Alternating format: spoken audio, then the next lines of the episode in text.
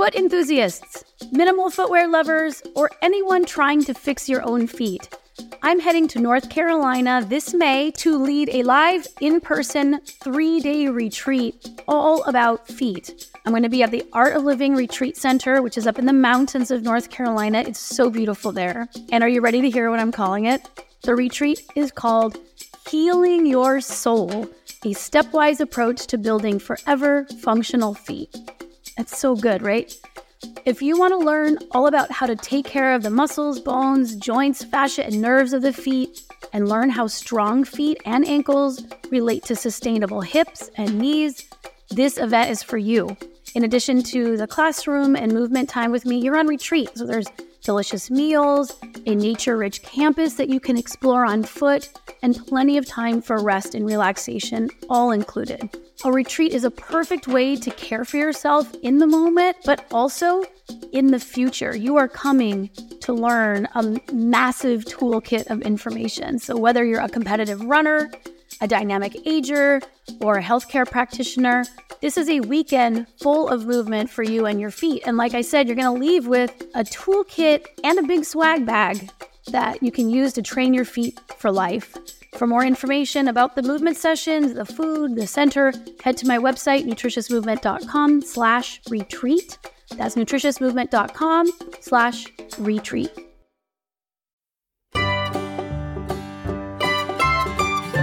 This is the Move Your DNA podcast, a show where movement science meets your everyday life. I'm Katie Bowman, biomechanist, author, and long-distance walker. All bodies are welcome here. Let's get moving.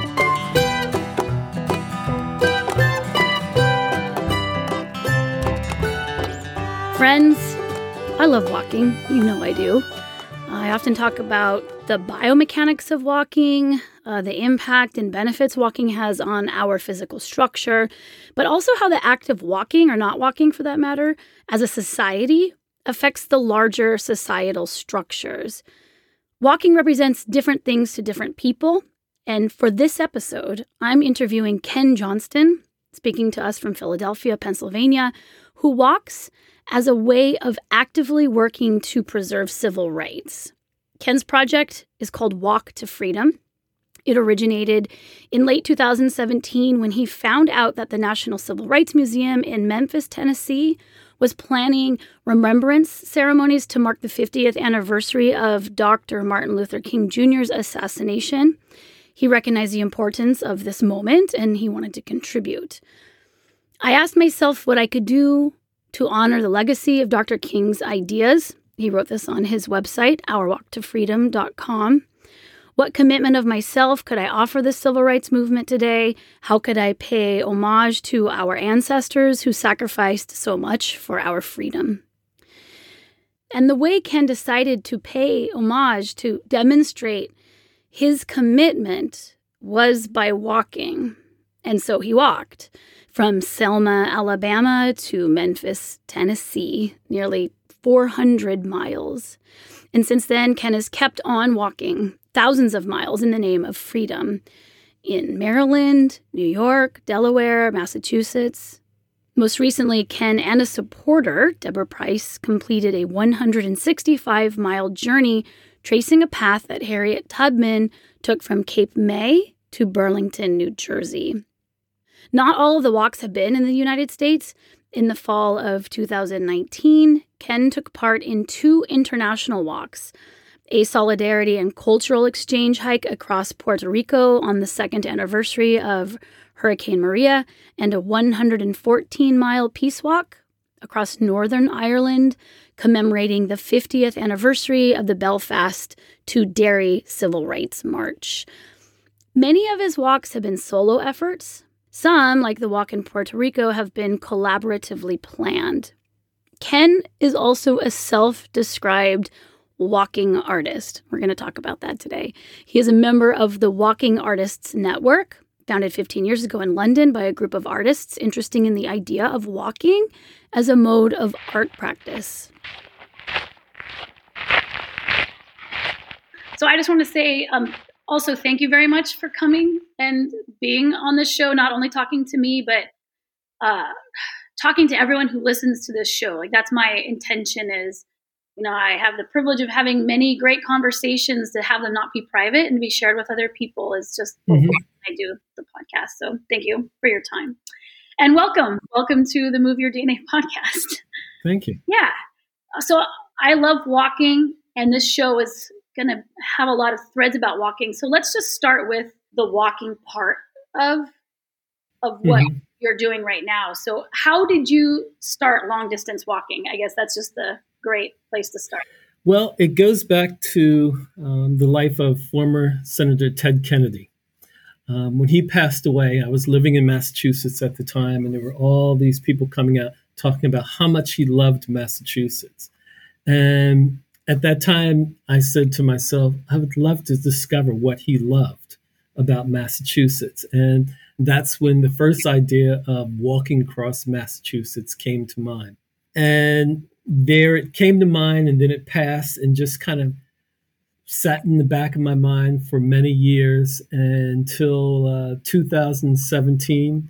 That summer, I had some time. I had no family obligations or anything like that. And so I decided I was going to try it. I didn't tell anyone because if I failed, I didn't want, you know, people like, oh, well, he tried it and he failed and he didn't really give it a shot. And so I drove to the corner of Massachusetts, the northwestern corner of Massachusetts, which was Williamstown, right on the border of New York State.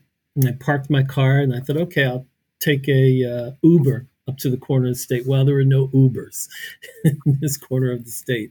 And there were no buses in this corner of the state. So I said, well, you're walking. So I started walking and hitchhiking, and this friendly Boy Scout leader finally stopped after going up and down the mountain a few times. And he said, what are you doing? And I was like, well, I'm trying to get to the top of the mountain. So I can turn around and walk back. He was like, had a question mark on his face. And he said, well, hop in, I'll give you a ride. And we started talking, and I explained to him. He was like, okay, well, good luck with that. And I got to the top of the mountain, and I turned around and started walking back downhill. My goal that day was to try to do, 8 to 10 miles. On that, those first few miles, I discovered everything that I would encounter later on in all my walks.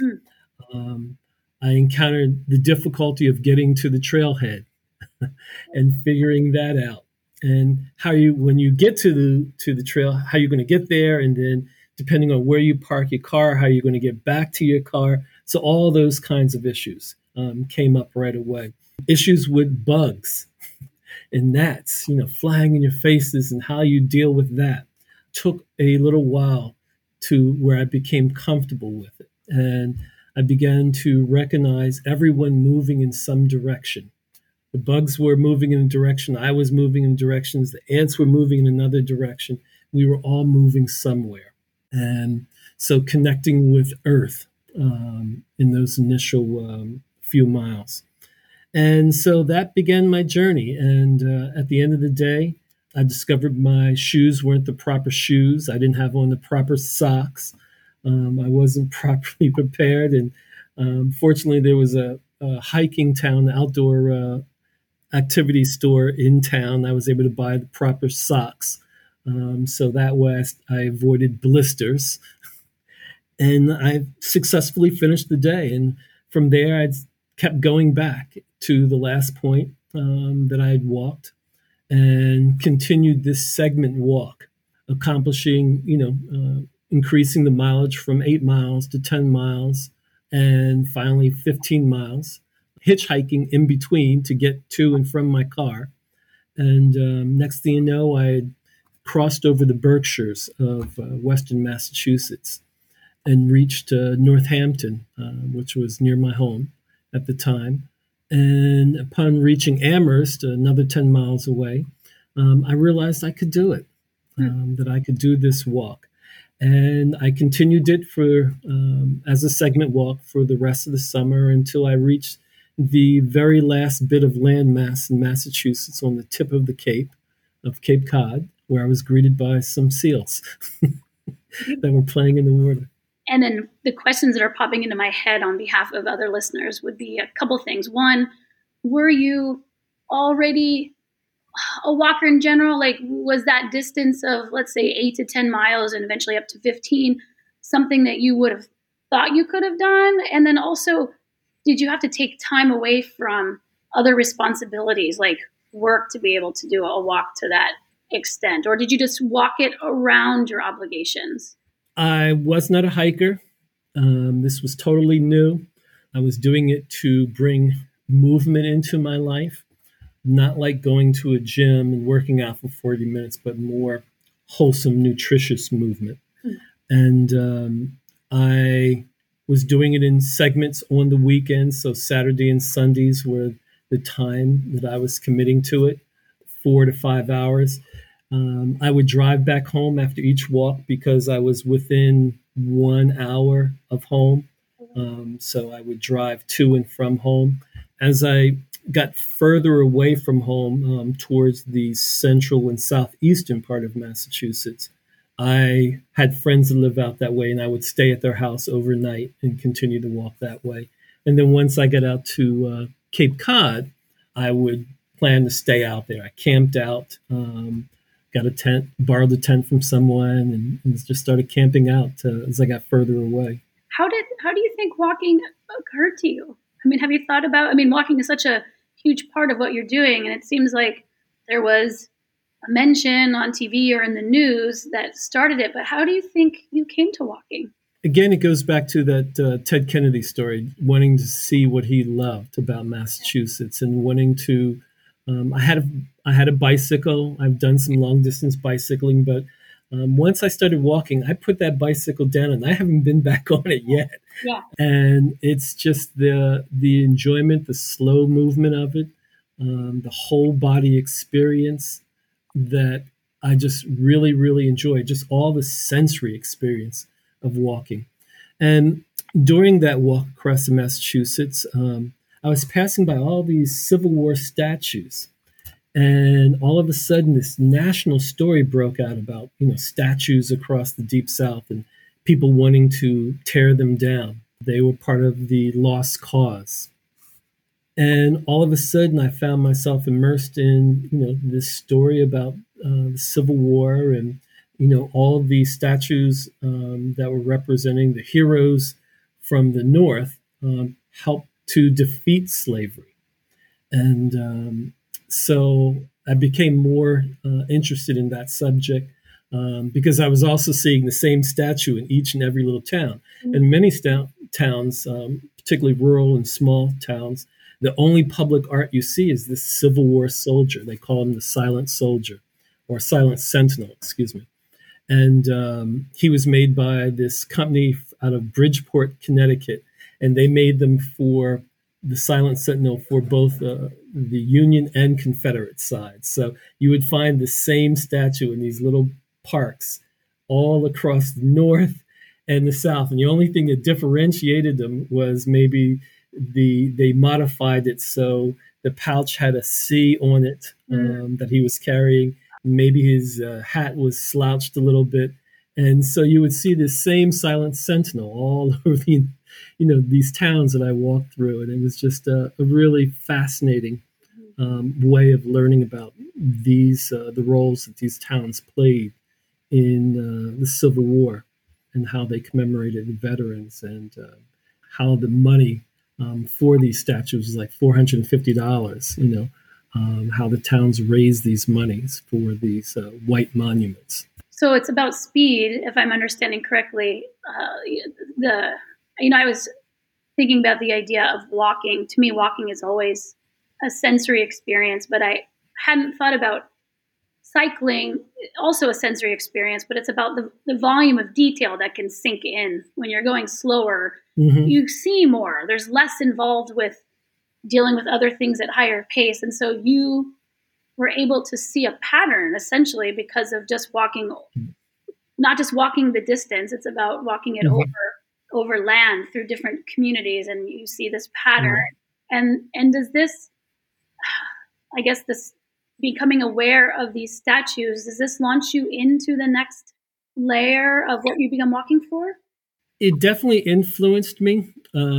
It made me go back and, look at a little bit more, observe what I was passing, take in some of the history. I've always enjoyed history. And so I really started, looking at some of the towns that I passed through. What was their history? And then I started connecting, some of that history. There was also, in the town of Plymouth, Massachusetts, there was a cemetery that I passed. Trying to think of the name of it. But it was dedicated to these American Revolution black soldiers. And the town gave them all this land. And there they lived with their families and until they all, passed away. And so they had a homestead there in this part of the town. It was away from the main white section of the town where we think of Plymouth Rock. Right.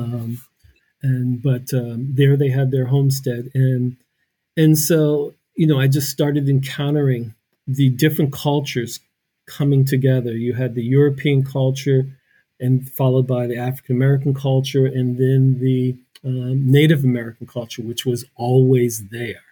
And you would encounter these cultures along the way, or bits and pieces of what's remaining of those cultures. And then you'd be trying to figure out, I'd always be trying to figure out, okay, well, how do they connect here?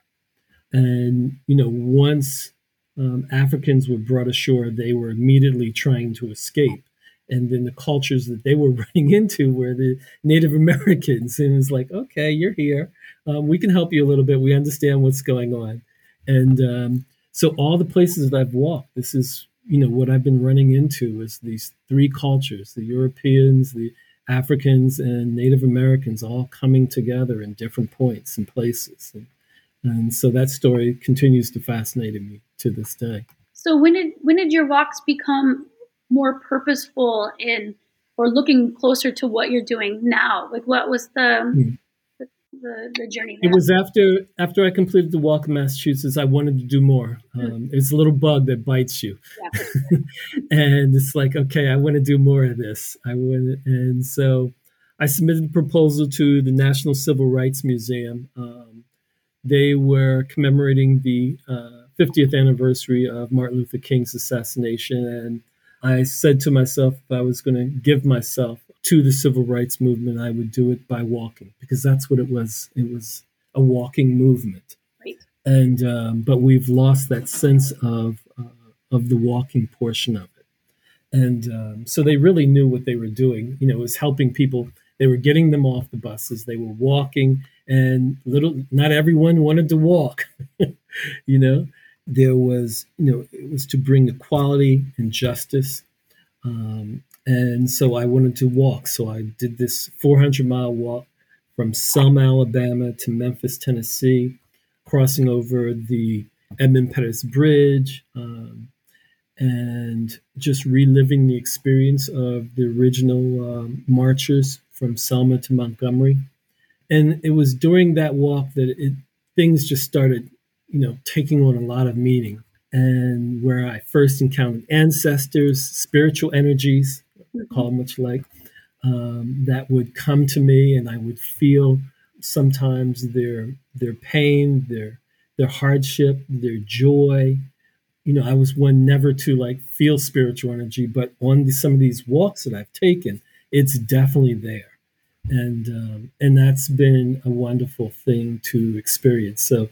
I think it was a quote, Keith Plessy from 400 Souls. It was, when you start looking for your ancestors, you find they have been looking for you. That's what I discovered on that first walk. And getting to really experience more of the Deep South and the people that live there presently and meeting them. When I was in the cities, it was the Black community that would surround me and take care of me during that walk. And when I was in the rural parts of Alabama, it was the white community that would come out and they read a story about me, or I would sit down at the restaurant and hey, Ken, do you have any place to stay tonight? And I was like, well, actually, no, I don't. Right. Well, come on, you can stay, in our camper in the backyard, or you can stay, at our house. And so it was really wonderful. I met some amazing people on that journey and, exploring the history of America, of the United States, along the way.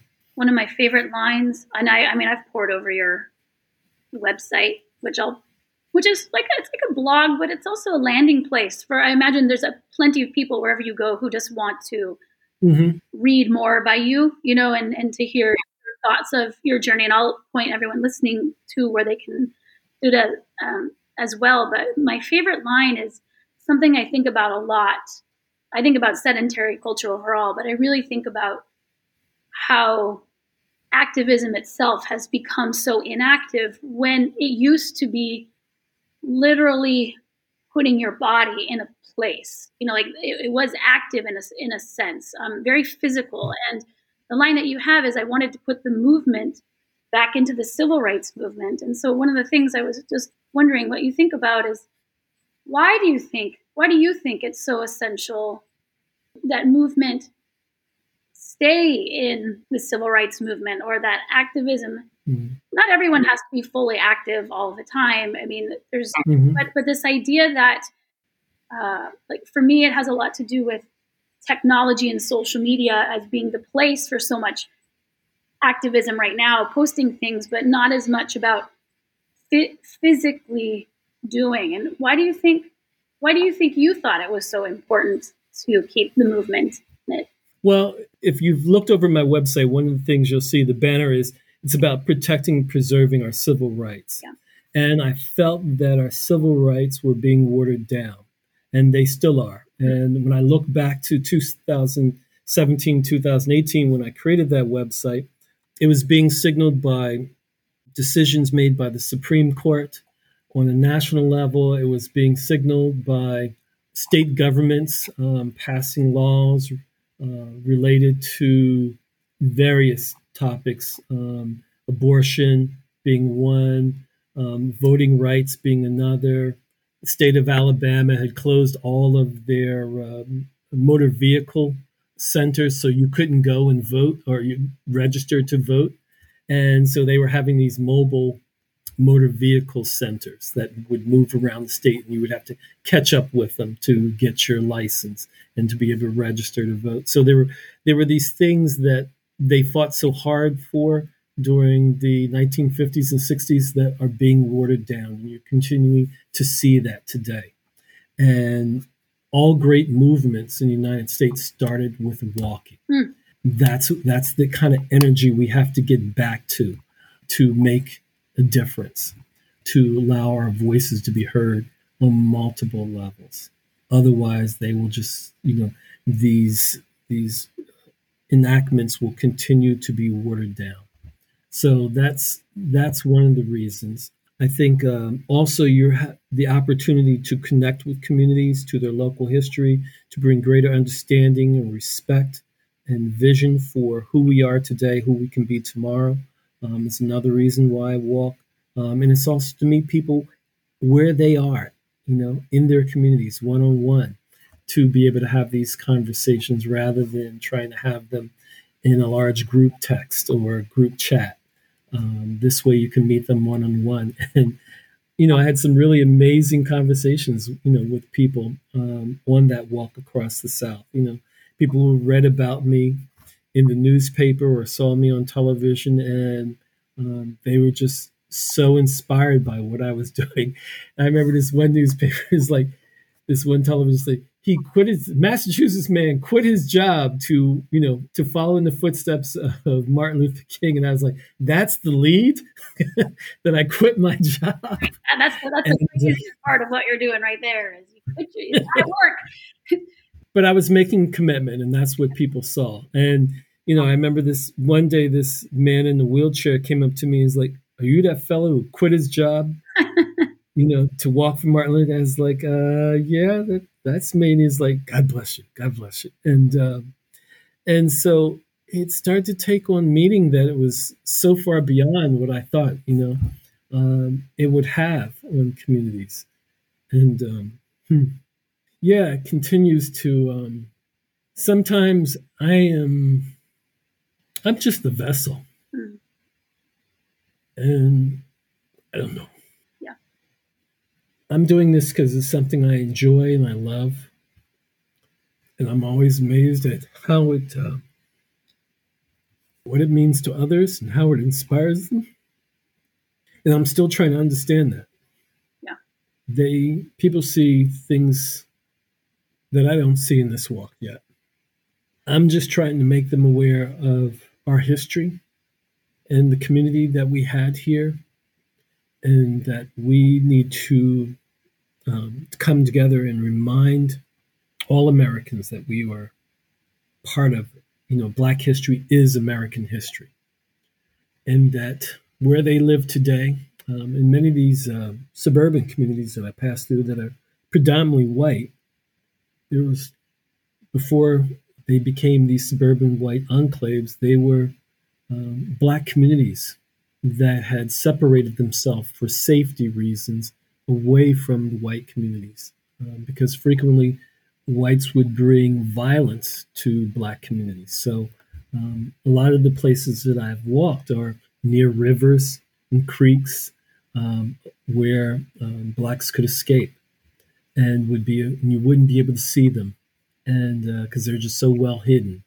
But there were, you know, whole communities in some of these places. Some of them still exist. A lot of them have since disappeared as communities have moved on and to different places, and more opportunities for living in places that they previously could not. So the population, and they moved for jobs as well. So it's been very interesting. I love doing it. You know, over the past couple of years, I've been following the footsteps of Harriet Tubman, tracing the Harriet Tubman byway from Maryland to New York City. That's been really wonderful. And I am just in awe of what she accomplished. Mm-hmm. Excuse me, I'm a little emotional. And the more I have followed her in her footsteps, the more I've discovered just how well thought out her plans were, and how complex they were, and how she still figuring out how she got from place to place over so many waterways, all the negotiations, and the people who helped her.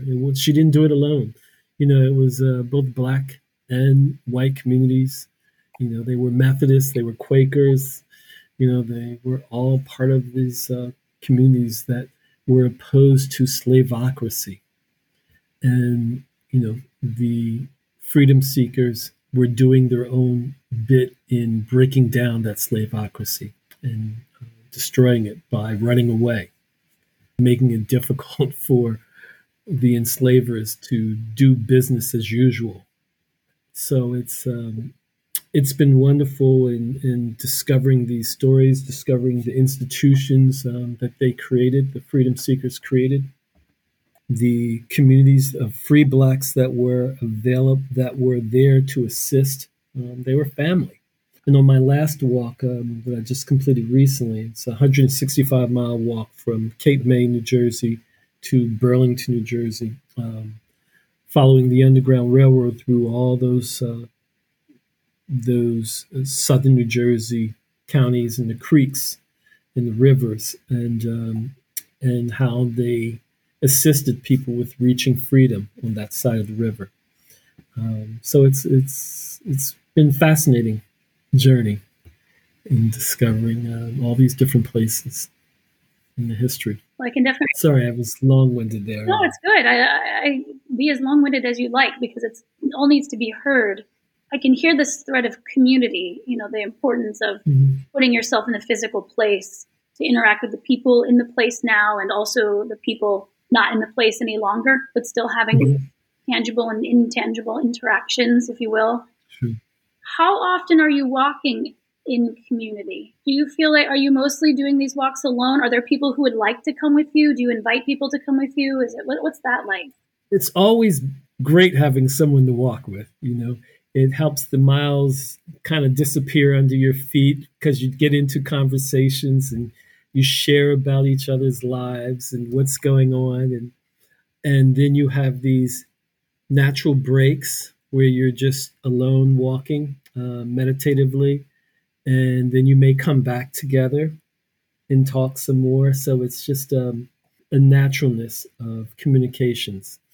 And sometimes I have people walking with me. Many times I have no one walking with me. So when I walked across the South, that was a solo walk that I did. This past walk across New Jersey, I had two or three other principal walkers that accompanied me, and that was really lovely. We were all history buffs, and so we were just filling in some of the detail, and you know, having the experience of walking both sides of the Delaware River, I was able to fill in details for them in terms of connections that I had made on the western side of the river that Harriet Tubman is known to have, you know, traversed. On the eastern side of the river, people who live in these communities say she came there, but it's not written anywhere, but they know she's there. So it's the oral history aspect of it that we were listening to and trying to learn more of. So walking with people is something I always encourage people to do for safety reasons also. But it just makes, people who complain, oh, I can't do 8 miles. And the next thing you know, it's like you see them doing 8 miles. Oh, it's over already? Oh, we're just having a good conversation, And so that's really wonderful. And when I walk with people, I, try to talk with them about preparing themselves for the walk, wearing proper shoes, hydrating themselves, encounter people who've gotten some difficult situations because they didn't hydrate themselves properly. And I would tell them, bring plenty of water, drink. They would have like 4 bottles of water in their bag. And then I'd say, how much you drink? And they would be like, half of 8 ounces. I'm like, we've been walking for 4 hours. You need to drink more. So, yeah, it's nice having other people join you sometimes. And there was a wonderful group that I met out of the Mid-Atlantic states, out of Delaware and in Maryland and Washington, D.C., a group of ladies called We Walk with Harriet. And I consulted with them on their journey from Cambridge, Maryland to Kennett Square, Pennsylvania, which is one of the first places that Harriet Tubman crossed over into Freedom Land. And now they have their own separate groups now. There's 2 groups that came out of that one now, which is really wonderful. 2 African-American women's walking groups. So that's been, and I keep in touch with both of them.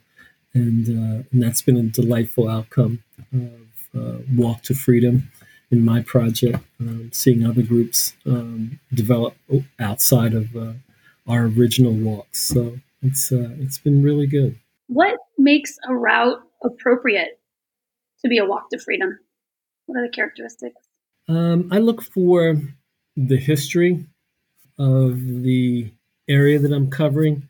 Is there any documentation that it was part of an underground railroad? What it still exists there? And also why that may have been a potential route that freedom seekers traveled. Frequently, it's a narrow corridor, usually maybe 10 miles wide. There's a river or creeks in that corridor. Look at the number of churches, African-American churches that might have been sprinkled there in that corridor. If there's any historical information about the communities, free African communities that may have been along that route, and cemeteries. They're all connected right there. That you find African-American churches, African-American cemeteries, you will find the Underground Railroad route and creeks and rivers. If those are the elements I look for. You find those elements and you'll find an Underground Railroad route for sure. Do you have any special memories from any of your walks, like just one or two moments that have really stood out? From my last walk across southern New Jersey, there was this this town called Greenwich, New Jersey. It's a river there called Cohansey, and it connects to Delaware River and Delaware Bay. It was a really special town to intersect with along this walk that I recently completed. There was a hamlet there called Springtown. There was at one point two churches in this little small section, and the Quakers lived at the bottom of the hill, and the African American community was sort of at the top, no more than a mile from the river. And the Quaker farmers also hired the free blacks that lived in that area. There was sturgeon. It was a sturgeon fish along the river, and they would hunt the sturgeon and create. There was a company that took the eggs and made caviar, and so that provided more employment for people living in that area. And it was just it was a town that I arrived in probably about, I'd say 90 mile mark. We arrived there on Easter Sunday. All that remains there of that black community is just this church. This it's called the Bethel Othello AME Church, African Methodist Episcopal Church. And when we arrived there that morning, when we got to the doors, it was just like all of a sudden it was this flood of emotions, reflecting on just what it would have been like for people escaping oppression, arriving at this small hamlet late at night, and then waking up in their first morning of freedom. And there was this church where they could go and pray. And it was just a very special Easter morning. I'd never experienced before like that, where I really felt the spirits of the ancestors that had arrived and had worshipped this church. And that was special. That was one special moment. I think another special moment was on the Summit of Montgomery Trail. When I crossed from Lowndes County into Montgomery County, which would have been on the third day of the four-day march, freedom there. I remember experiencing these spiritual energies that came to me, and people were so happy. They were delighted, They were overjoyed. They realized they were making it at that point. They had the assistance of the federal troops to protect them. But more than that, they were coming into Montgomery County, the state capital of Alabama. And the ranks of their march started to swell. People heard that they had just crossed into Montgomery County. They started arriving by busloads and carloads, and to walk with the walkers. And that day was really tough. That third day was a really tough segment of the walk. It was like 16, 18 miles, and it was all concrete and hard pavement to reach their final overnight camp, Camp 4, St. Jude City was the name of that camp. And that's where you had Joan Baez and all these other stars perform for the marches that night. But that day, just it was something special when I crossed that line into Montgomery, just feeling their enthusiasm, come to me. So in some of these walks, you do feel spiritual energies in certain places, and you have to be open. You have to welcome them. I first didn't know how to speak to those spirits. I didn't know what to say. I was kind of frightened because I had never had that experience before. But after a while, you just listen. You're in the moment. You try to be in the moment with them and listen to what they have to say. One time when I was walking in Ireland, spiritual energy I had there was not good. It was not good. You could feel they're still struggling. Those spirits are still just traveling around with filled with anger, and just there's a lot to be worked out there in Northern Ireland. And I did that walk because I wanted to connect their fleeting civil rights movement with the United States civil rights movement, because they were inspired by the Irish Catholic were inspired there in Northern Ireland by what was happening in Southern United States, and the protests that Martin Luther King and other civil rights leaders were leading. And they looked at their own lives and says, well, we're discriminated against with housing and employment. So they started their own civil rights movement there. And, embracing the slogans and songs of the American civil rights movement. And, on that walk there, I was looking at, how to connect these two bloody Sundays. You might remember the YouTube song, Someday, Bloody Sunday.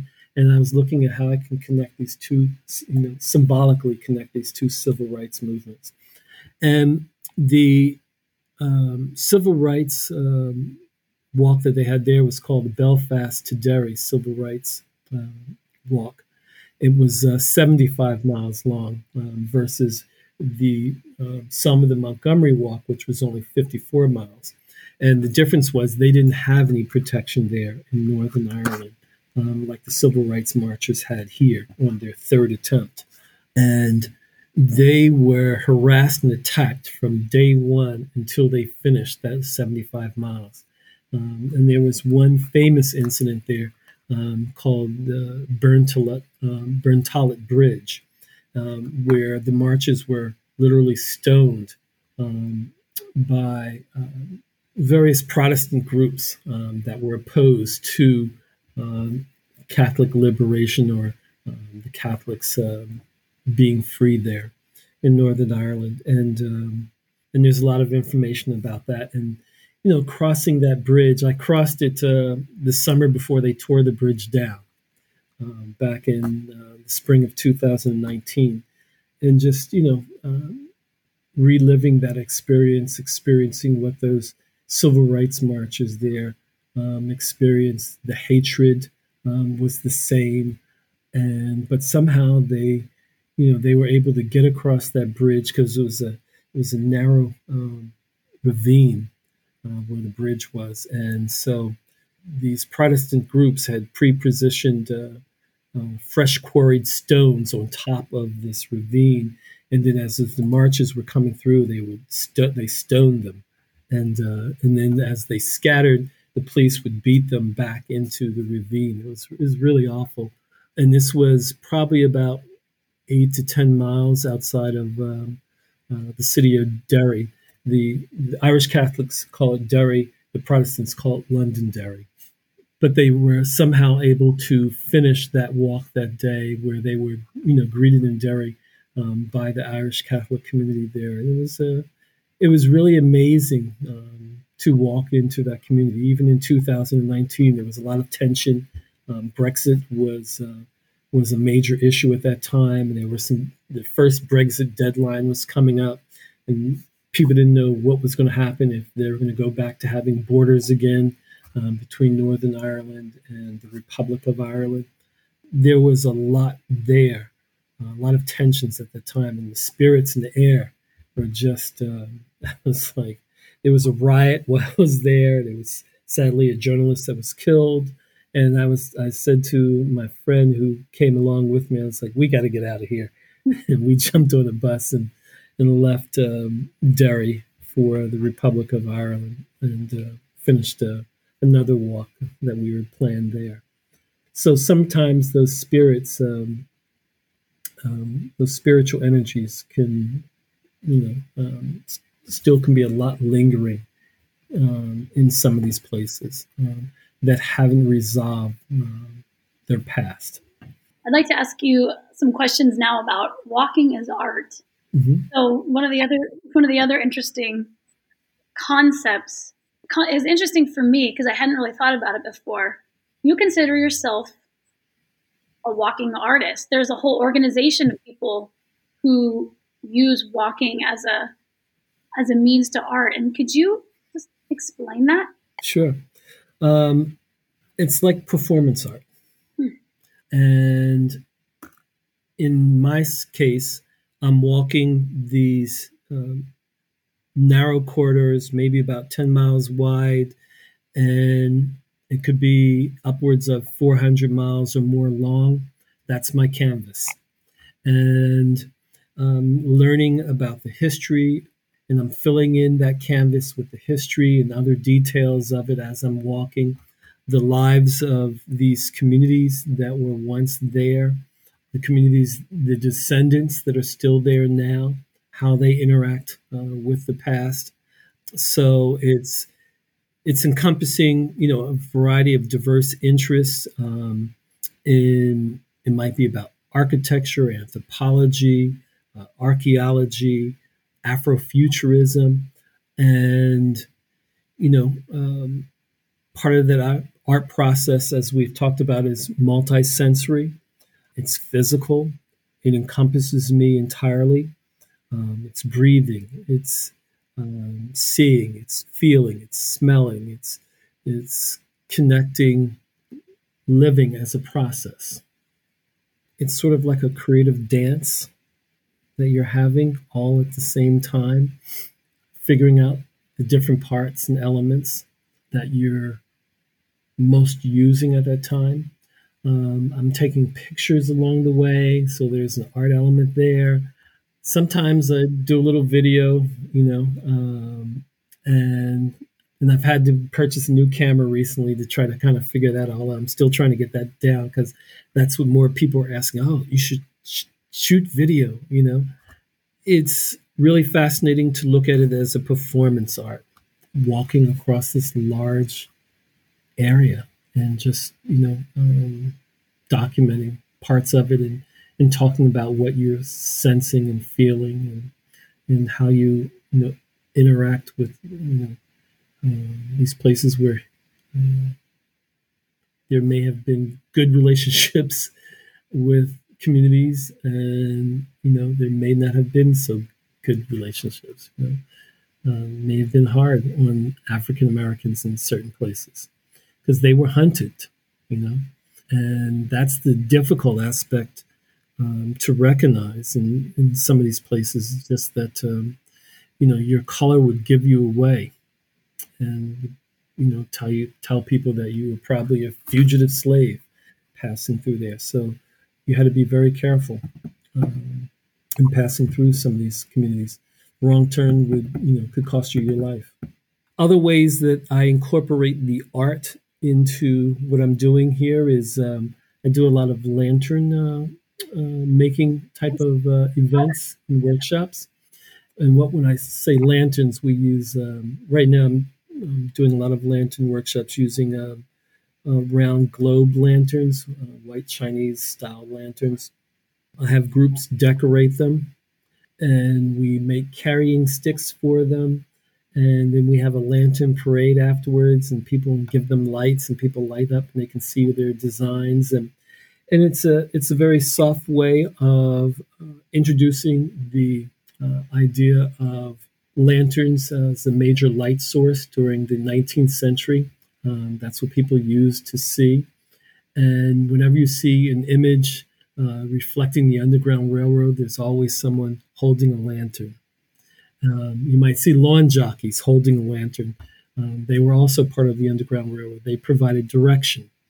If it was pointed this way, it meant going right.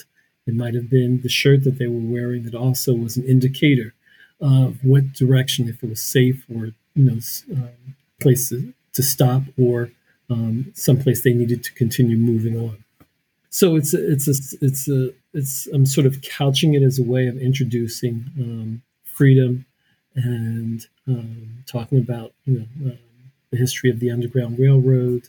And it seems to bring communities together when, you know, people think they're just coming out to paint lanterns, and then we'll have this soft conversation about the Underground Railroad.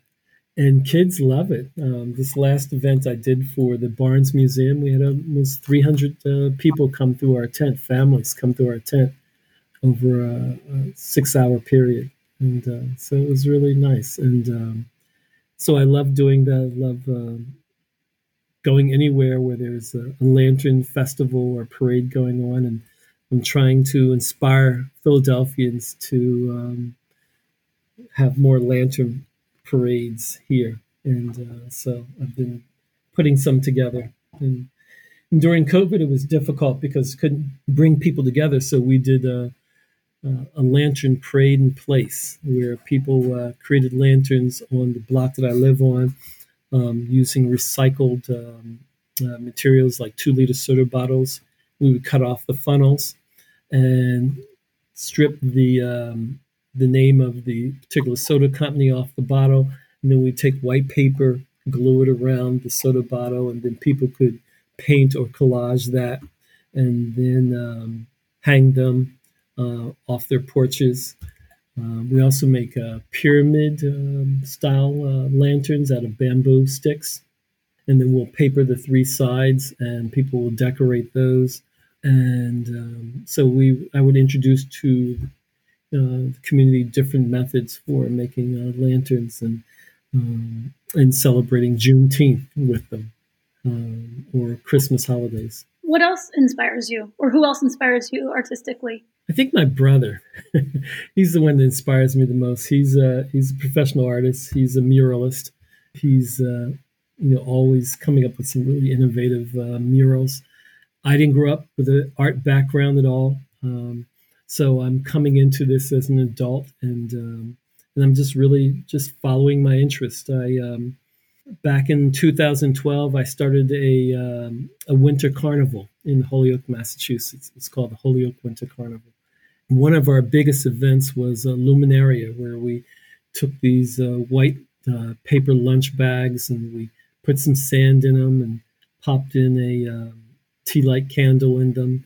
And we decorated, we put like 2,000 of them out in this park in the middle of winter. And we invited people to come to participate, and they just loved it. So it was from that event that I just kept pursuing, lanterns and just finding they bring so much joy to people's lives. I keep thinking of this word when I'm thinking of you, and it's illumination. There's the lighting, the lanterns, but also that walking itself seems to illuminate an area in the sense that you can see it better, you can see it more thoroughly, you can pick up more detail. I'm not sure exactly what etymology of illumination means, but that's what I'm feeling right now. It's that the artistry that is illuminating, it seems to be what you're drawn to. Yes, it is. And it's about lighting the way in our communities so people can see more clearly around them. Yeah. And that's what I, try to incorporate in my walks and talks about, lantern making. It's illuminating our lives, looking at the past and the present. Remember, freedom seekers didn't use lanterns necessarily when they were escaping, because it would have given them away. Right. It's a beacon. Exactly. And, but it was part of their lives, and this is just a way of helping people to look around their lives in the different corners of their lives and be able to illuminate them from their bedrooms to their community and the issues that they're currently facing, and just to help them see a little bit more. And I encourage people to get out at night. I love parading with lanterns, and it's just such a beautiful moment, and just it's very life affirming. It's a very life affirming activity. Well, I think of a parade as another type of walk. It's got its own nuances of what the type of walking that it is, but it is a power. There's a power in going in a group. There's safety in going in a group. There's presence in going in a group. And I do think that the individual walking and illuminating history is important and necessary. And I also think groups of people doing it together also, it's a whole different thing that also needs to be happening more. And even if it's an evening, that gathering is really important for a community. It's community building. It is. Again, it's one of these things. I don't know why I do it. I just love doing it, though. And it's the magic of the night with the lanterns floating through the sky, you know, the laughter. And yeah, it's walking also. I haven't even thought about the walking part of it. Right. You know, I just do it. And, but yeah. It's the invitation to be involved in something that I think is, there aren't enough invitations or there could be more invitations for people to step out of their day-to-day life, even outside, you know, to see what's going on that maybe modern life or certainly life right now is making it harder. It's harder to see some of the beautiful and also not so beautiful things that still need to be witnessed, that still need to be seen. No, we have to be able to see them. Right. Okay. Well, what about just skipping to the actual, or jumping, I guess, or walking? What about walking, the actual act of walking? Like, have you learned anything about just the walking, just the boring walking part? I'm so glad you brought that up because I never get that question when I'm being interviewed, you know. Well, of course it's going to come from me. So, like, let's talk about the walking, the steps. Yeah. It's walking, the physical act of walking is connecting to the earth. It's your roots connecting to the earth. And it's part of that sensory experience that I talked about that is just really amazing. It's our life is very fast right now, and it's a very slow mode of transportation. In that mode of transportation, in walking, you begin to feel everything around you. You hear your breath more. You feel your breathing. You feel the soles of your feet. And that's what this last walk across New Jersey was called, Soul to Souls, S-O-L-E to Souls. We were feeling the souls of the souls that had crossed this same path that we were following. And what I love about it is, you know, people start out walking, and then after a number of miles, that's the first thing they start to feel. Is, you know, some of those pressure points under their feet or in their knees, in the joints of their body. And I keep telling them, drink water, that's the oil, and give yourself a little time. And that oil just begins to work through all the joints of your body. And I tell them if you have backaches, if you just keep walking, you'll notice those backaches will slowly start to disappear, and just keep moving. And it brings out something about some of these walks. It brings out other things going on in people's lives. So it's a way of releasing. And I've seen people cry on walks. I've cried on walks. And in this last walk, this one member of our team, she was relating a story, and then she just started crying.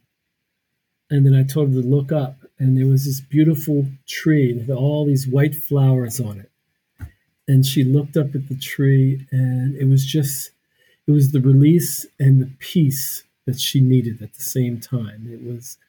It helped soothe her and helped put a lot of things behind that she had been holding on. And I've had that same experience on my very first walk. I didn't realize I was still carrying a lot of baggage from my divorce, and also the death of my daughter, who had passed a number of years before that. And on that walk, I just closed these chapters in my life, and it was just so therapeutic. And the answer to that was just continue walking. I didn't realize it was going to take 215 miles walking across Massachusetts to close all those doors in such a healthy way. But that's what it did for me. And when I got to the other side of the state, there was no more anger. It was just peace in my life. And that's what I get out of each of these walks is just whatever is on my mind at the time of those walks. It's like the clouds that come in.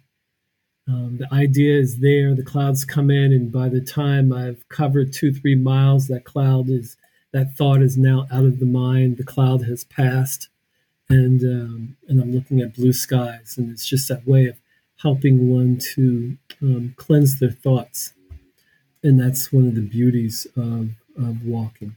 Do you think that somewhere in your body it knew, even if your mind fully hadn't grasped yet, that walking would be the way to process grief, those chapters? No, I didn't know. I wasn't aware that it would do that. It was only with the number of hours, the number of miles, the number of footsteps, the number of hills that I crossed over, that the new realities were ahead of me. And they were very life-affirming. They were clear, I could see the other side. Sometimes you can't see the other side of the mountain until you get to the top and over that hilltop. And then it's like, wow, I've made it. And I've cleared those thoughts out. It's just wonderful for doing that. It's very peaceful.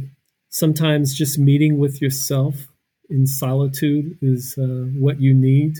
You don't realize it.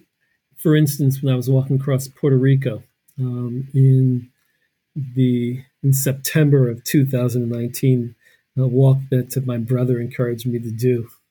I would do 3 walks that year: Ireland, Puerto Rico, and then Cambridge to New York. And I remember when we, Puerto Rico has these 3,000-foot mountains. And when we were crossing some of those 3,000-foot mountains, Puerto Rico has had a history of violent imperialism.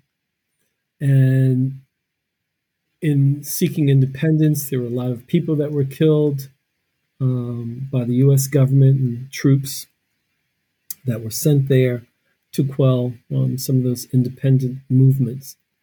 In those mountains, you could sometimes feel those spirits come up into the mountains to find peace. And I can remember, I have pictures of this experience along the way, passing by bamboo groves and just hearing the sound of the bamboos as I was walking and just tuning into that sound. They're very rigid, thick bamboos, but then you would just hear the wind blowing through them and just a slight movement of them. And there was something about, the spirit that was in them. I could feel that spirit connecting with it on the walks. The more you connect with the spirit of the land while walking, the less physical aspects of your body that you feel.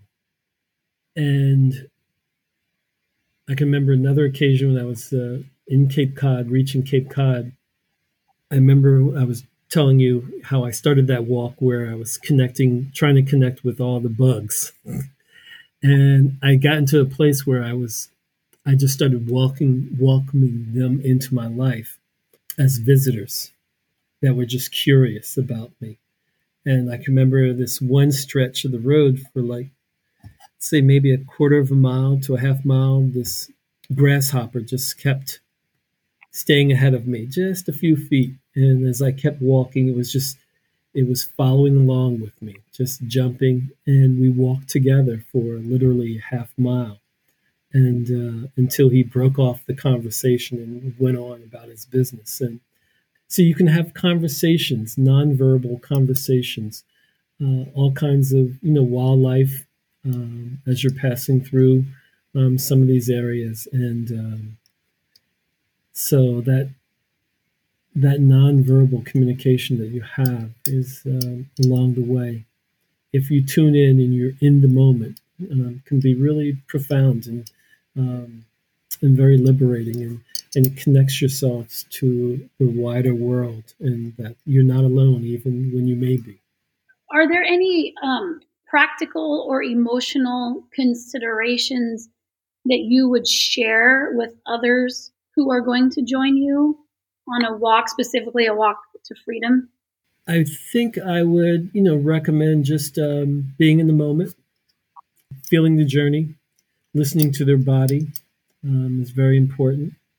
Stopping before it becomes painful, allowing your thoughts to be unencumbered by things you may be experiencing in life. Just allow them to come. Don't edit. Don't censor them. Don't try to critique your thoughts. Just let them come like the clouds, and they will pass. And but I think really just being in the moment is important.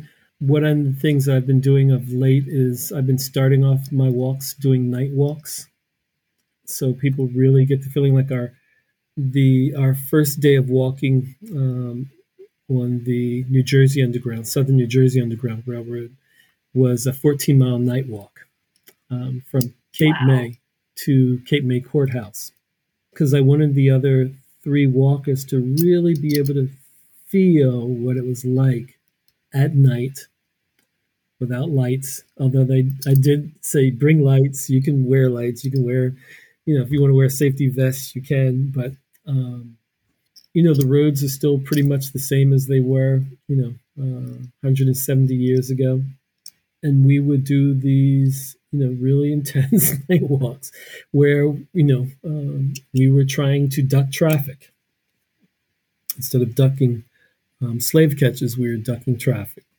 What people were able to get at is just, the difficulty. It's not exciting sometimes walking all at night, particularly when there's no moon out and you can't really see below your waist. It's so dark. You can't see roots that you may trip over or things like that. And they really experienced the difficulty of the journey that freedom seekers had to go through to, reach freedom. My first night walk was from a place called Poplar Neck, Maryland, to Denton. And this was I was replicating Harriet Tubman's 1854 rescue of her brothers. She had sent message for them to meet her at this plantation where her parents were working. They had lived, they were both free at that point. This is about 10, 15 miles north of Cambridge, Maryland. And it's right along the Choptank River. So she was going to meet her three brothers, and it turned out to be 9 people there that all wanted to escape.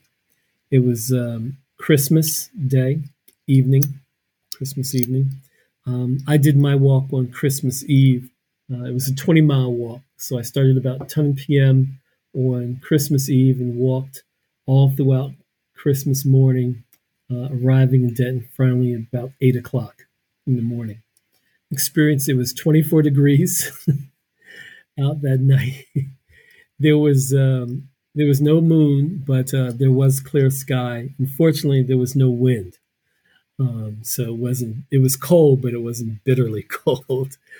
But I got to experience what it was like for her and her party escaping that night, in that bitter cold winter. And I don't know what exact direction. I worked with the local historical society. This is the Caroline County Historical Society. And they helped me map out the route that they believed was their best guess and which way she went. So I was walking over these rural roads at night, and it was really kind of neat, because in certain places you could not see below your waist, so you felt like you were gliding through the night sky, particularly along the tree lines and passing all these farms. Unfortunately, a lot of houses now have sensory lights outside, so there would always be this white light that would turn on. And then there was, all the houses were decorated with Christmas, lights and things like that. So I was never really completely dark, but there's always, some kind of light source beaming at me. I encourage people to go out and do night walks. It's a different kind of feeling. You don't need headlamps. Your eyes actually adjust to the night, and you can see quite well. Christmas holiday was high season for runaway slaves. I don't know if you know that. That was a day that they were typically given a day off. And So you could get, 1-2 days ahead of any slave catchers coming after you, bounty hunters, etc. So that was the winter was a high season for runaways because of the longer nights. So you could get further. And so another one of those occasions, I've been doing that a little bit more often just to really kind of get that sensory experience of what it was like being on a trail and passing a farmhouse and seeing the lights on the farmhouse, and you have to just slip through that night past it because you're trying to remain hidden. So it's been an interesting experience. Where do you want your feet to take you next? Like, do you have another walk that you'd love to do? I got a few of them. I feel like all my walking will not really tell the story until I make it to Canada. So the next leg of my walk that I'm really trying to find time for is the walk from New York to St. Catherine, Ontario. That's where Harriet Tubman settled, and until she moved back to Auburn, New York. And how long is that walk? That's another 400-miler from Harlem to St. Catherine. So it's on the other side of Niagara Falls. So I'm trying to find time for that one. There's another walk that I'm very interested in. It's a 2,000-mile walk. It's from Alexandria, Virginia to New Orleans. It's an old slave trading route. And they would literally march these coffles of African-Americans south from the upper south. Maryland, they had slave pens in Baltimore and Alexandria and Richmond, Virginia, and they would march them across Virginia, West Virginia, Kentucky, and southwards to New Orleans. There's nothing really left of that route, but we've all heard of the Trail of Tears and how the Indians were moved from their lands in the east to Oklahoma and those areas. Well, more slaves were moved across this route than Native Americans during the Trail of Tears. And I'm interested in exposing more about that walk, exposing those communities to their history and what that walk was like. Because, some of those communities passed laws, you can't bring the coffles through at certain hours of the day because they just didn't like seeing all these people chained, and these men, women, and children, and they would just, people would die. They would just dispose their bodies in, ravines and along the creeks and things like that. And there's a book that talks about all of this, The Ledger and the Chain. So I think I need to find sponsorship to do that walk because of the length of time that it would take. Take about three to 4 months to complete that walk, but there's an incredible story there that just calls at me, and so yeah, there's many walks. But my next one this year is going to be across. I'm going back to Puerto Rico again. I started this book.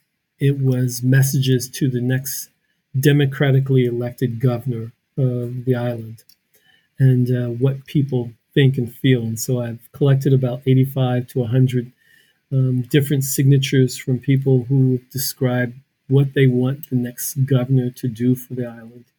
So I need to continue working on that. And so this walk is going to be a walk around the perimeter of the island. It's going to take us a month to do that. So we've covered about a quarter of all the townships. This will help us reach maybe about 3/4 of the island, all the townships on the island. So we'll start in San Juan, and we'll walk all the way around all the beach communities across the island. So that's supposed to happen in December. We'll see if that what happens. I gotta figure that out with my job to get that time off. I've left jobs. I've quit. I'm that guy who quit his job. Right. We saw that in the paper. That was the headline. So I'm trying not to do that. I have a nice job now. I'm working at Haverford College in their HR department. And so I'm hoping the college does close down for a little bit during that time period, during the Christmas, New Year holiday. So I'm hoping that I can use up some vacation time for about a week and a half, and then hopefully the college will close down, you know, and I'll be able to use that time to walk. So it's always been a little tricky with the job front and wanting to do these walks. Yeah. Well, how do you get sponsorship? How can we sponsor you? How can listeners sponsor you? One of the ways I've done this is I've, up to this point, I've done like a GoFundMe page. That has supported me on some of the long walks, but I'm a little bit past that point now. I need to find some real sponsorship. I need to create a nonprofit so I can also go after grants and things like that, rather than trying to depend on commercial sponsorship. And with grants I can work them as an educational art grant. And to be able to support myself during that time period. So it's not a loss of income also. But it would allow me, the difficulty about doing these walks is I come off the walks and I have to work right away. I'm broke.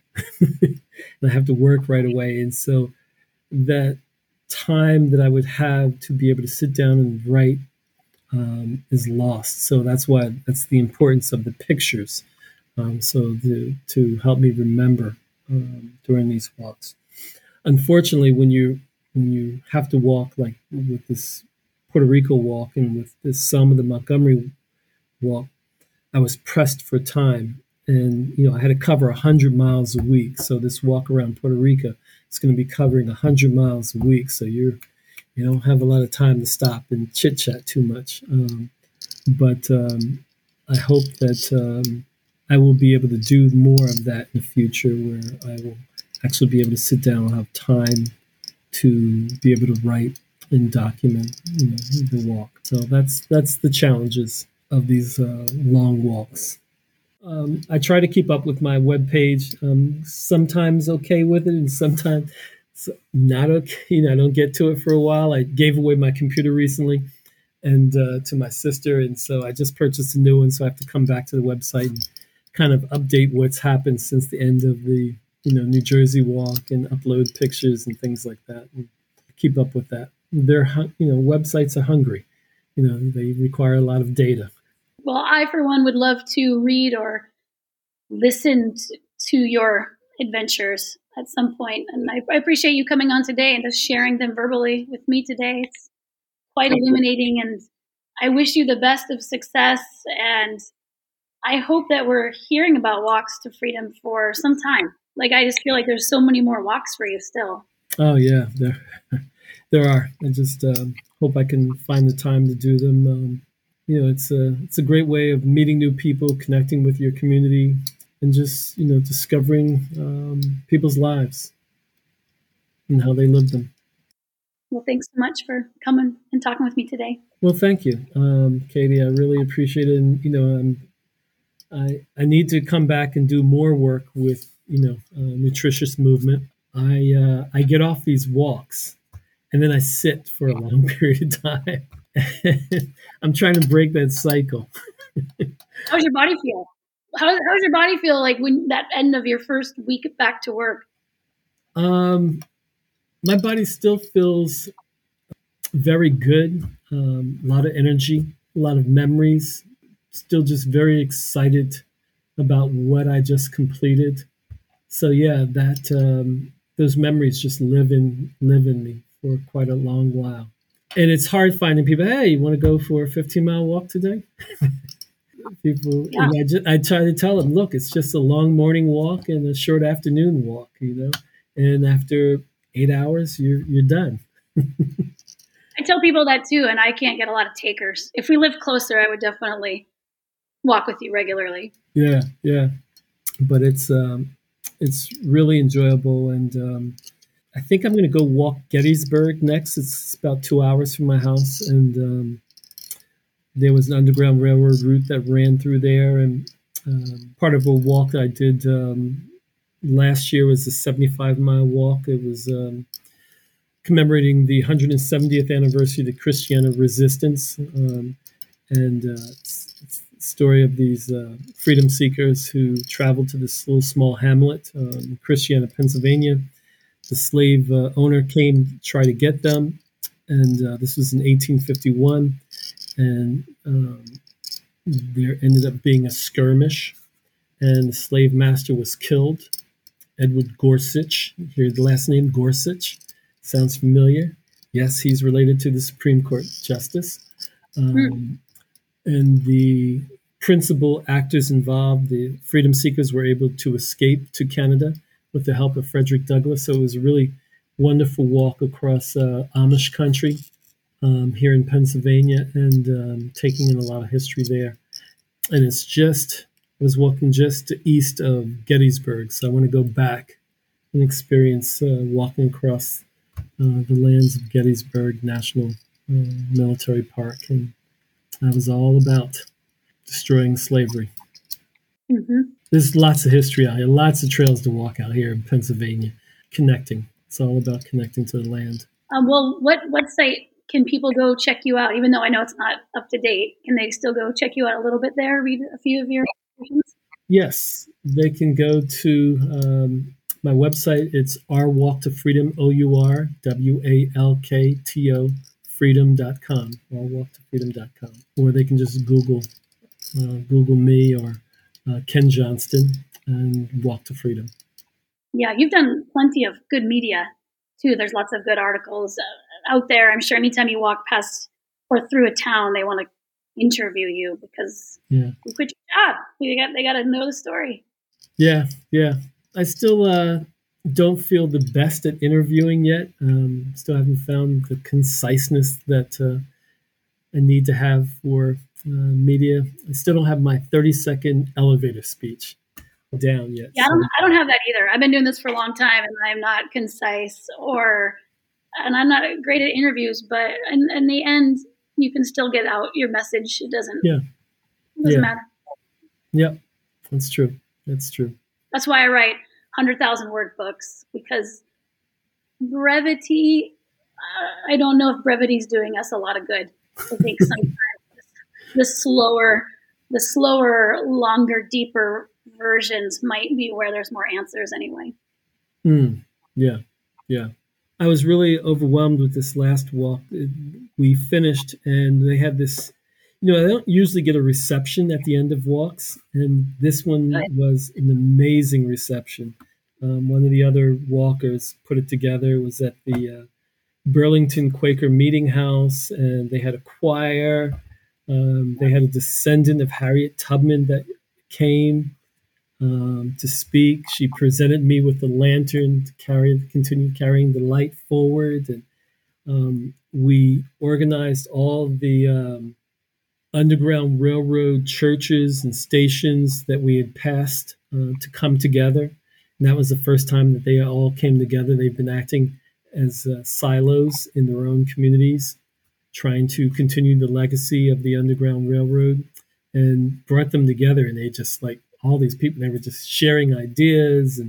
And so we were, trying to build a coalition with these groups, and where they come together a couple of times a year to look at how they can connect their stories, because they were all part of the same Underground Railroad lines, just separated by 10 to 20 miles. But yet, they've had difficulty keeping in touch. So in our final walk, we had over 50 people that came out to walk 8 miles with us, fraternities and sororities and community members. And it was just and we had catered lunch. It was really amazing. It was just the most incredible reception I ever received at the end of a walk. And it just made it that much more touching. And the community felt very touched that the walk brought them all together. So it was nice. Would you like to see more people walking these walks? I'd love to see more people come out and walk so they can touch history, and, particularly young people, so they can experience the history in their communities. is very important. And each community has a different history, you know. When I arrived in Perth Amboy, New Jersey, Perth Amboy started off as, it was the capital of New Jersey at one point in time. And it was a slave, they had a slave market there.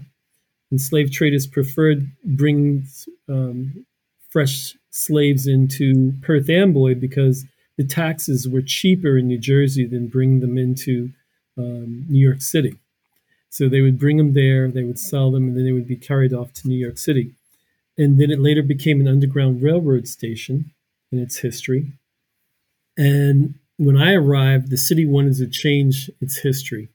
And so they welcomed us. They provided a police boat to escort us across the Arthur Kill River to Tottenville, New York, Staten Island. That was really an amazing turnout of people from that community to welcome us. They really were just very, very enthusiastic about what we were doing. It was me, my brother, his dog, walking all the way across New Jersey. It was really following the Underground Railroad. It was really an incredible journey to Harlem, New York. Yeah. Are you having to piece together a lot of these walks yourselves, or are they clearly like? Is there a walking guide? No, if you want there's no. It's not marked anywhere, like historic. No, there's no markings for the Underground Railroad, unfortunately. Would you like to see that change? Would you like there to be? And we did. Shortly after we finished our walk in New Jersey, the state of New Jersey passed the Black Heritage Trail Law. I went to Trenton, New Jersey, to the Capitol to see this law enacted, or this bill. They attached $1 million to it. And so now there's a committee that's going to be establishing where to put markers around New Jersey to help people become acquainted with the Black Heritage Trails, what they're calling it. Yep. So that was exciting that happened within 3 weeks of finishing our walk there. So the timing of all these things just came together. It was really wonderful. And the bill was introduced by the Harriet Tubman Museum in Cape May, New Jersey, working with their local state representative, who was Republican, that helped put this forward. So it was really good. I would love to see that because people don't know. You know, they just don't know that, you know, the Underground Railroad, they think it was just, you know, Philadelphia or just New York. But it was... spread out across many of these communities. Here in the Mid-Atlantic, I think Ohio has the most Underground Railroad stations and routes north to the Canadian border. That's a place I'm still looking to go to again. But even on the West Coast, you know, there were Underground Railroad routes, and there's just there's no signage. It's really sad that, you know, you have, if you want to walk the Pacific Coast Trail, you'll find signs for that. Yeah. And books, and many books probably. And many books, yeah. Well about it, but not the other way around. And I deliberately have decided I don't want to walk the Appalachian Trail. I don't want to walk the PC Trail. You know, my interest is in these cultural heritage trails that illuminate and highlight cultures and how they intersected here. That is my interest. And similarly, like I like to do long walks, but not necessarily the big far travel away walks, but the walks that illuminate the people where you live and the landscapes that you're from. I just think that we're quick to escape to this other big iconic walk and are just missing it could be just the history, the importance of walking where you are, and then you can get the same benefit. You know, there's a connection here. There's a deep connection that can be found. And you know, before automobiles, I mean, that's what people did. They walked, right? You know, and with the aid of also horses and carriages, that was another mode of transportation. But they basically walked and it's trying to get them to come back to doing more of that. We miss that. We miss that connection between towns, you know. And like my brother during the pandemic, he started walking his kids. He has 4 kids, 5 to 13 now, actually 6 to 13. The youngest, they would start out, you know, they were just going stir crazy during the pandemic. So he started taking them for walks, and they started out with 2-mile walks, and then it became 5 miles. And then after a while, they were completing 10-mile walks. A 5-year-old completing a 10-mile walk in cowboy boots because she loved her boots. I finally bought, I said, look, we got to get her some real hiking shoes. So I bought the 2 youngest hiking shoes, and they just love going out for walks. And now they prank their friends by and say, hey, come with us. We're going out for a walk. And, you know, after 2 miles, the friends are like, how much further are we going? And they're like, oh, we're just getting started. But it has taught them so much resilience within themselves that they can do these things. They can do a 10-mile walk. And, you know, a lot of people say, oh, I can't do that. And here they're doing it. It's like, look at these kids. They're doing it. You know, you can do it. I mean, you can walk to another state. You can do this, you know, outside of disability. I just don't even think we can even hold our capacity for movement in our head because we just haven't. But right. You can do this. You can walk across the country, you know, like all of our ancestors did, you know, like it's not even a newfangled idea. It's an old fashioned idea. You know, it's an old, I know this one author, she said, that's what your bodies are designed for. Yeah. Yeah. And designed by, you know, like that's. And you just got to move your DNA, you know? Exactly. And that was my one of my audio books on my walk across the South from Selma to Memphis. Move your DNA. What are some of your others? Why don't you, can you give me a list of, we'll end with your audio book walking list. What are 5 great books that you listened to that you were just really glad that you were listening to while you were walking, while you were out and about? Well, a lot of them are about the Underground Railroad while I'm walking. So some good ones right now I would walk with is Imani Perry, Walking South to America, as she calls it. Imani Perry. South to America. It's about her travels across the Deep South, looking at their history. Not the Upper South and the Lower South. That's a good one. What other ones? Hold on, they're all on my... love this one called Yellow Wife. She's a Philadelphian author. She no longer lives in Philly, but she was from here. Yellow Wife of Sadiq Johnson is a good one. And that covers... That's the story about this light-skinned African-American who is, she's enslaved and she's very talented. It's based on a true story. And she's purchased by this slave trader who's based out of Richmond, Virginia. They end up having children together, and how those children, you know, recognize their mother, and just that relationship, that dynamic of being a slave and being married to the person who's enslaving you. It's a book that just has you on the edge of your seat, you know? It's just that good. I got to go get it. There's some difficult times in the book where you have to work through, but then there's some, it always comes back to a lighter moment. Okay, I'm fine with that. That's a favorite. She Came to Slay by Erica Armstrong Dunbar. It's about Harriet Tubman. That's really good. Unbound by Tarana Burke is another one. And she, you know, talks about her color. She's very dark-skinned and how society looks at her, being a dark-skinned individual, abuse that she experienced as a child and how she worked out of that. To find a new life for herself. There is a book, it's a Native American book called They're There. That's very good. I loved listening. That's by Tommy Orange. And he talks about Native American youth, connecting with them today, what their interests are, how they life on the res. And, but the way he writes it and brings these, looks like very distinct individual stories, how he brings them all together and how they all come crashing together at this powwow. But it's a very contemporary story. Love that. When I was Puerto Rican is another one by Esmeralda Santiago.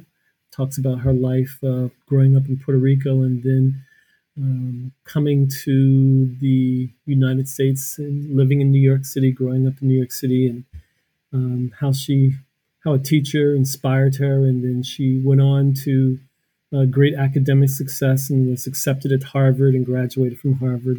Really nice story. So just, you know, those are just some that just kind of jump out there.